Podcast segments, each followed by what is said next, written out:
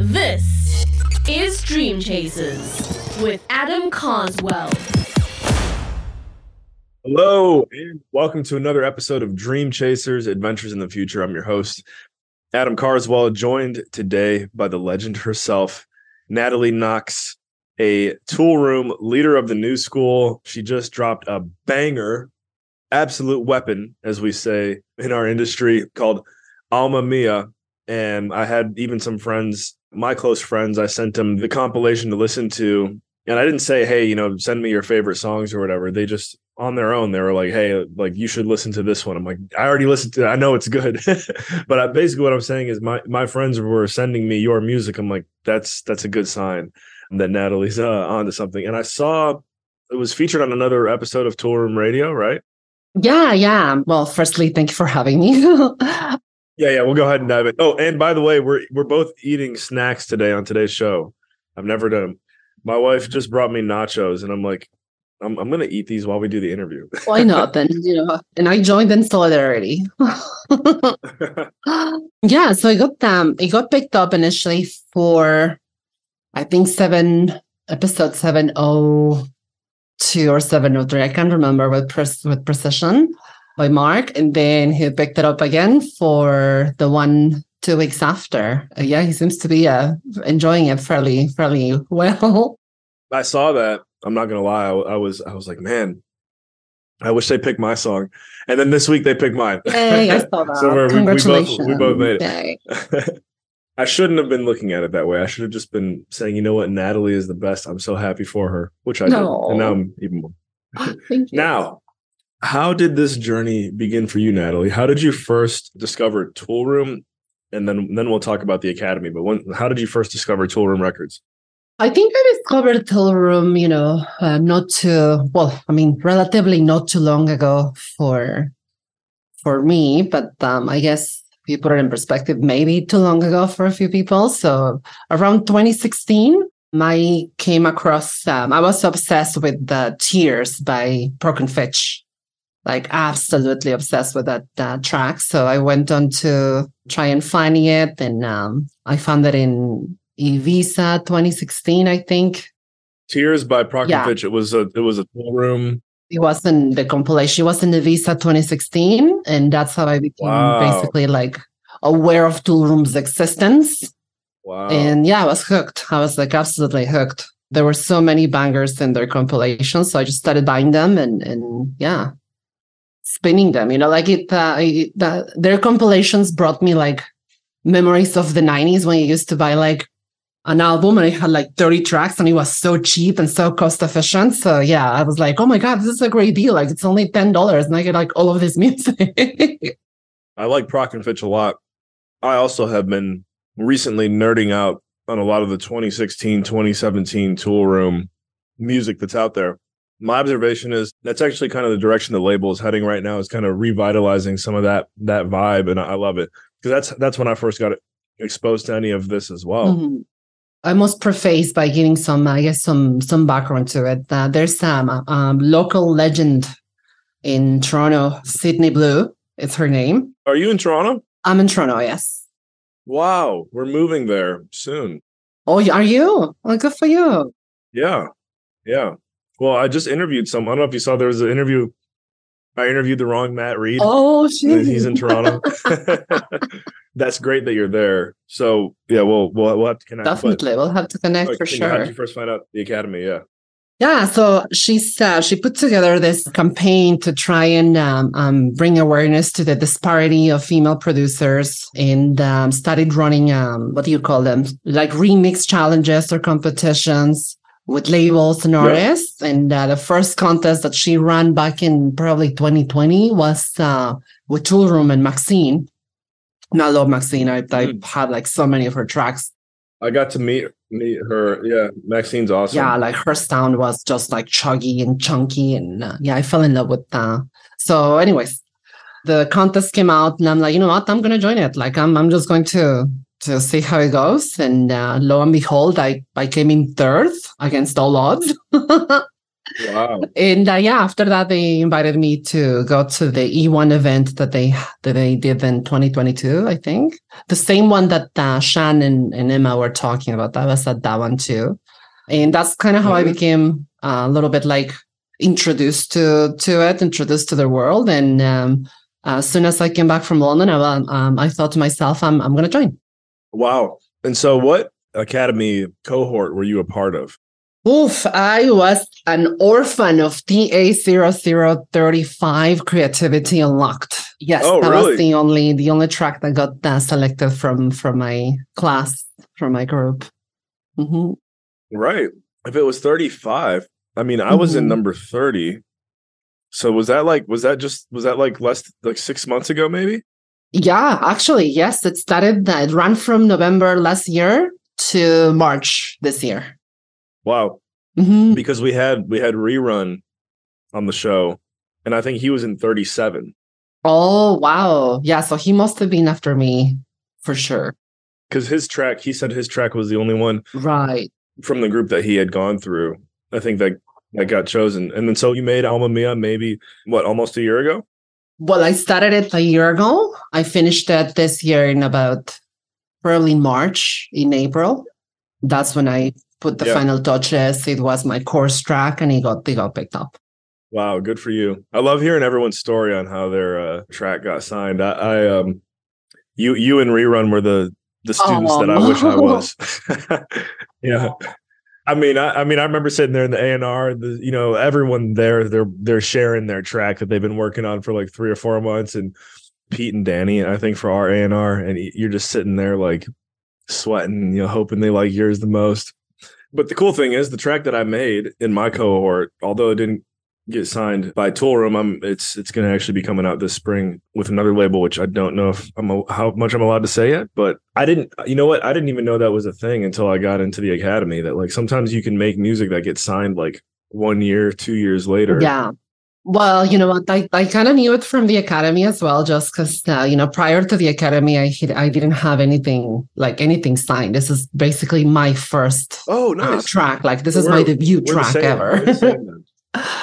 So yeah I, I had no clue throughout you know the the our lessons. I remember i think pete or dean were, were saying you know there's sometimes that you're going to be your release date will be pushed back for whatever reasons you know it could be beyond the label's control. It could be just um whatever reason you, your track might be sitting in a shelf for you know up to a year year and a half before it gets uh, to see the light of day. Yep. So, what I'd like to know is what is your musical background? I see you have the guitars behind you. You referenced buying an album in the 90s. So, it sounds like you've just been surrounded by music for a large portion of your life. My background is primarily in, in rock and metal music. I'm a huge metalhead. So I've been playing guitar since I was probably like 17, 18 in the early 2000s. Yeah, like I've um, um I have dabbled in in you know music making, composition, to some extent a little bit of production, but just in a different genre. So um, you know, when I came into trying to make tech house or trying to make electronic music in general, it It's a new angle. it was a familiar process just you know it was just different tools different style different way to to do things but uh, it felt familiar Interesting. In what way? Because for me, I've never, you know, I played piano a little bit growing up, Mhm. and I do think that that helped. Like, you know, you break out the piano roll in Ableton, you know, you kind of understand what you're doing. But guitar seems very different from what I learned in the academy. But again, I have no connection to what it's like playing guitar. So, in, in what way do you feel like you see a similar pattern? well not so much guitar but you know like making music prior right like for example for me opening up like a logic project to lay down say chords with uh, drums and song structure and then get out the piano and and say uh, put like texture pads uh, chords arpeggios and things like that. I think that it just opens up your musical vocabulary to understand the theory or the know-how a little bit better. So that's where for me at least it felt a little bit familiar in the sense that okay well i you know i know what um i know what they're talking about when they are doing this or when they are showing this technique or when they are showing this synthesizer or things like that Okay, love it. So, what are you working on now? i'm working on Once you start, you can't stop. I, know know, you can't stop. It's so. Yeah. so I'm um, I'm working on two more. Right now, I'm working actively on two more tracks that have um, original vocals. Mm. And I also am working on um, a track that's a reinterpretation of a traditional Mexican song that's not very well known. That's from from the Huasteca region, which is where I'm where I'm originally from, where my mom is from. Huasteca music is super super lively and and just gets you ready for partying. So I was like, what if I blend this with this, and it's a marriage made in heaven. Right. What part of Mexico geographically is that? Like, what city? What's the biggest city close to?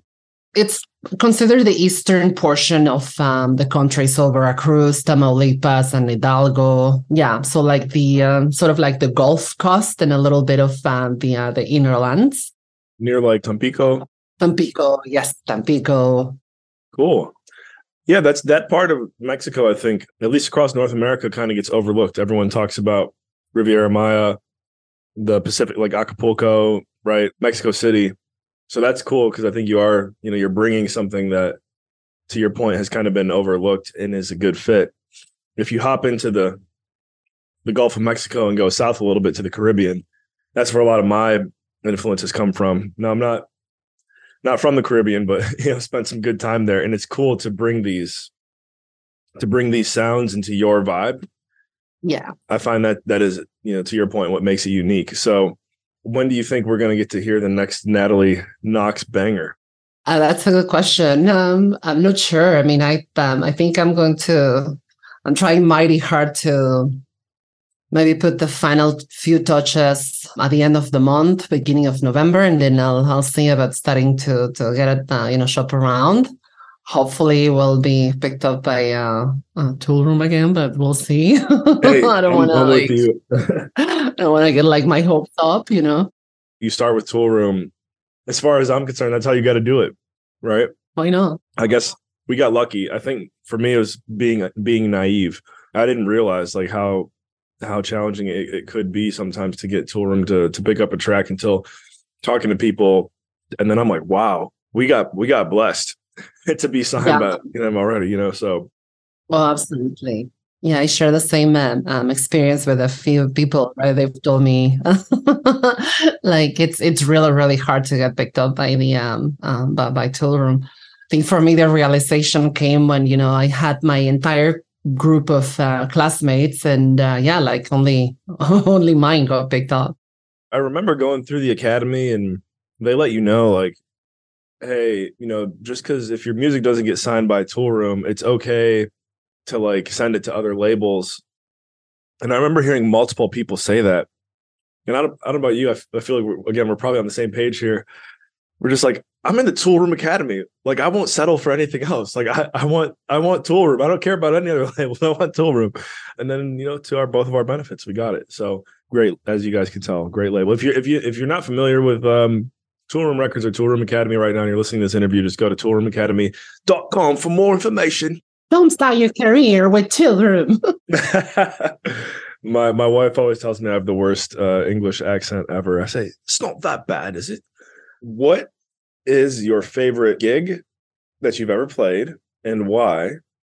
And then also, where what is your dream venue to to play a set at? hmm I'd say my um, you know, one of the I haven't really played many gigs to be truthful with you. I'm not at at least as a DJ. It's um, it's a combination of I'm I'm selective about it, Sure. and um, I'm um. I'm, I'm, I also haven't really put myself out there to to perform just because I want to concentrate a lot more in my artistry and in, in developing my sound. I just want to say this. I've said it like 80 times on these interviews now, but I'll never forget when I got to meet Mark. I was like, what do you recommend that I focus on that you think I might not be seeing right now? And he said, focus on the music. Mhm. And I, at first, I'm like, I don't know. What does he mean? Obvi- like, obviously, focus on the music, but I didn't really know what he meant. And then I thought about it. And everything that we're talking about here begins with like his creativity, your creativity, you know? Yeah, yeah, great. That's great advice for sure. I think that you know that's something that I, when I enterprised into this journey, I I just wanted to make it about uh, the music that I could create, finding my sound, finding my message, and then the gigs will come after. But yeah, prior to the pandemic, I think um, I played like a little hole in the wall type of uh, joint with a couple of DJs, uh, DJ friends, and I did a back to back with my fiance and uh, yeah, it's super memorable because we had the house absolutely like jumping and just you know being with her behind the decks was fantastic. Was really really really great. Like a super memorable experience that was. Who knows? Maybe we'll repeat it in the future. Yeah. as for a dream dream place to play you know what? I'm not sure. I mean i'm i'm a fairly humble person. So for me i think that i guess basically like any any club in the Tulum strip would be like, yay, I made it. And what strip? in Tulum. Oh, oh, Tulum. Nice. Mhm, mhm. Yeah, yeah. I be love cool. Tulum. Mhm. I've been there once, but I don't. You know what? I don't. I don't. Unfortunately, I don't remember going to any clubs. But that's cool. I, I didn't know Tulum had a strip. I bet it's just great. Yeah, it's pretty good. It would be your vibe would be right on point with that. I hope so. Yeah, I, I really hope so. Cool. Well, I, I look forward to seeing you play in Tulum one day. I'm confident you will, Thank you. and and then hopefully we can we can get you to um I don't know. Let me just think of a bigger stage. Where are we going to see Natalie one day, guys? Well, Toronto has some. Toronto has some. I'm actually true. really happy that that we're moving there because Yeah, Toronto has some great ones. I mean, if I if I were to play Electric Island alone, that that one would be like amazing. Like there it is, Electric Island, Natalie Nox, 2025, ladies and gentlemen. I'll see you there. Hopefully, I'll be opening up for her if I if I if I get my skills up. So go unblock the promoters. I'll give you their socials. Tell them Natalie Nox. Oh, and your your I don't know if that is like your your real name or just your stage name, but it's a very catchy, very catchy name. Well, thank you. It's uh, it's my stage name. Nice. Yeah. Yeah. I like it. Cool. Natalie, what's the best place for our listeners to follow up and get in touch with you? Instagram or just what do you prefer? You know what? I am the most active on Instagram for sure. Used to be on Facebook, but now Facebook is just uh, intolerable. So yeah, I think Instagram for sure. I've been to Threads and and recently Blue Sky, but definitely you want to get in touch with me. SoundCloud, Instagram. That's where you will probably find me the easiest. Sure. Yeah, Inst- Instagram seems to be the best from what I'm I'm seeing right now too. So there you go, guys. It's it's just is it Natalie Nox, DJ Natalie Nox? What is it on Instagram? Just Natalie Nox. Nice. Nice. You got that's that's good that you could just got like the name, right? Yeah. Guys, go follow Natalie. Any words of wisdom to uh, our audience? keep it real, keep it humble, and always be yourself. Unless you can be Jennifer Lawrence, then be Jennifer Lawrence. There we go. Take notes, ladies and gentlemen. Natalie, you rock, literally. And uh, look forward to, to seeing you soon. Everyone, thank you for investing your most valuable resource with us here today, your time on Dream Chasers. We'll catch you in the next episode. I'm General Moses, Adam Carswell, whatever you want to call me. Take it to the next level. Thanks. Bye. Dream Chasers, thank you. Thank you. Thank you for investing your most valuable resource with us here today, your time. If you enjoyed today's episode, be sure to share this bad boy on social media, drop a five star review, hit that subscribe button wherever you get your podcasts. And hey, we really appreciate it. It brings better visibility, better SEO to the show. So just can't thank you enough for that. And also, as you notice, we don't have any ads here on Dream Chasers. So just want to remind you to head over to carswell.io to get all updates, especially because I am currently writing a book. The book is on the topic of insert suspenseful topic here. Multiplication. Yes, I'm writing a book on multiplication. I know that may sound silly, but that's what it is. So I'm really excited about this. I, I've also learned it takes a lot more time to write a book than I originally expected. So it's coming soon. And just want to remind you, if you want to get updates on my first ever book, you can go to carswell.io, drop your email address there, you'll get all the updates you could possibly need or imagine on the release. So thank you again for your listenership. And remember, in all you think, say, and do, take it to the next level.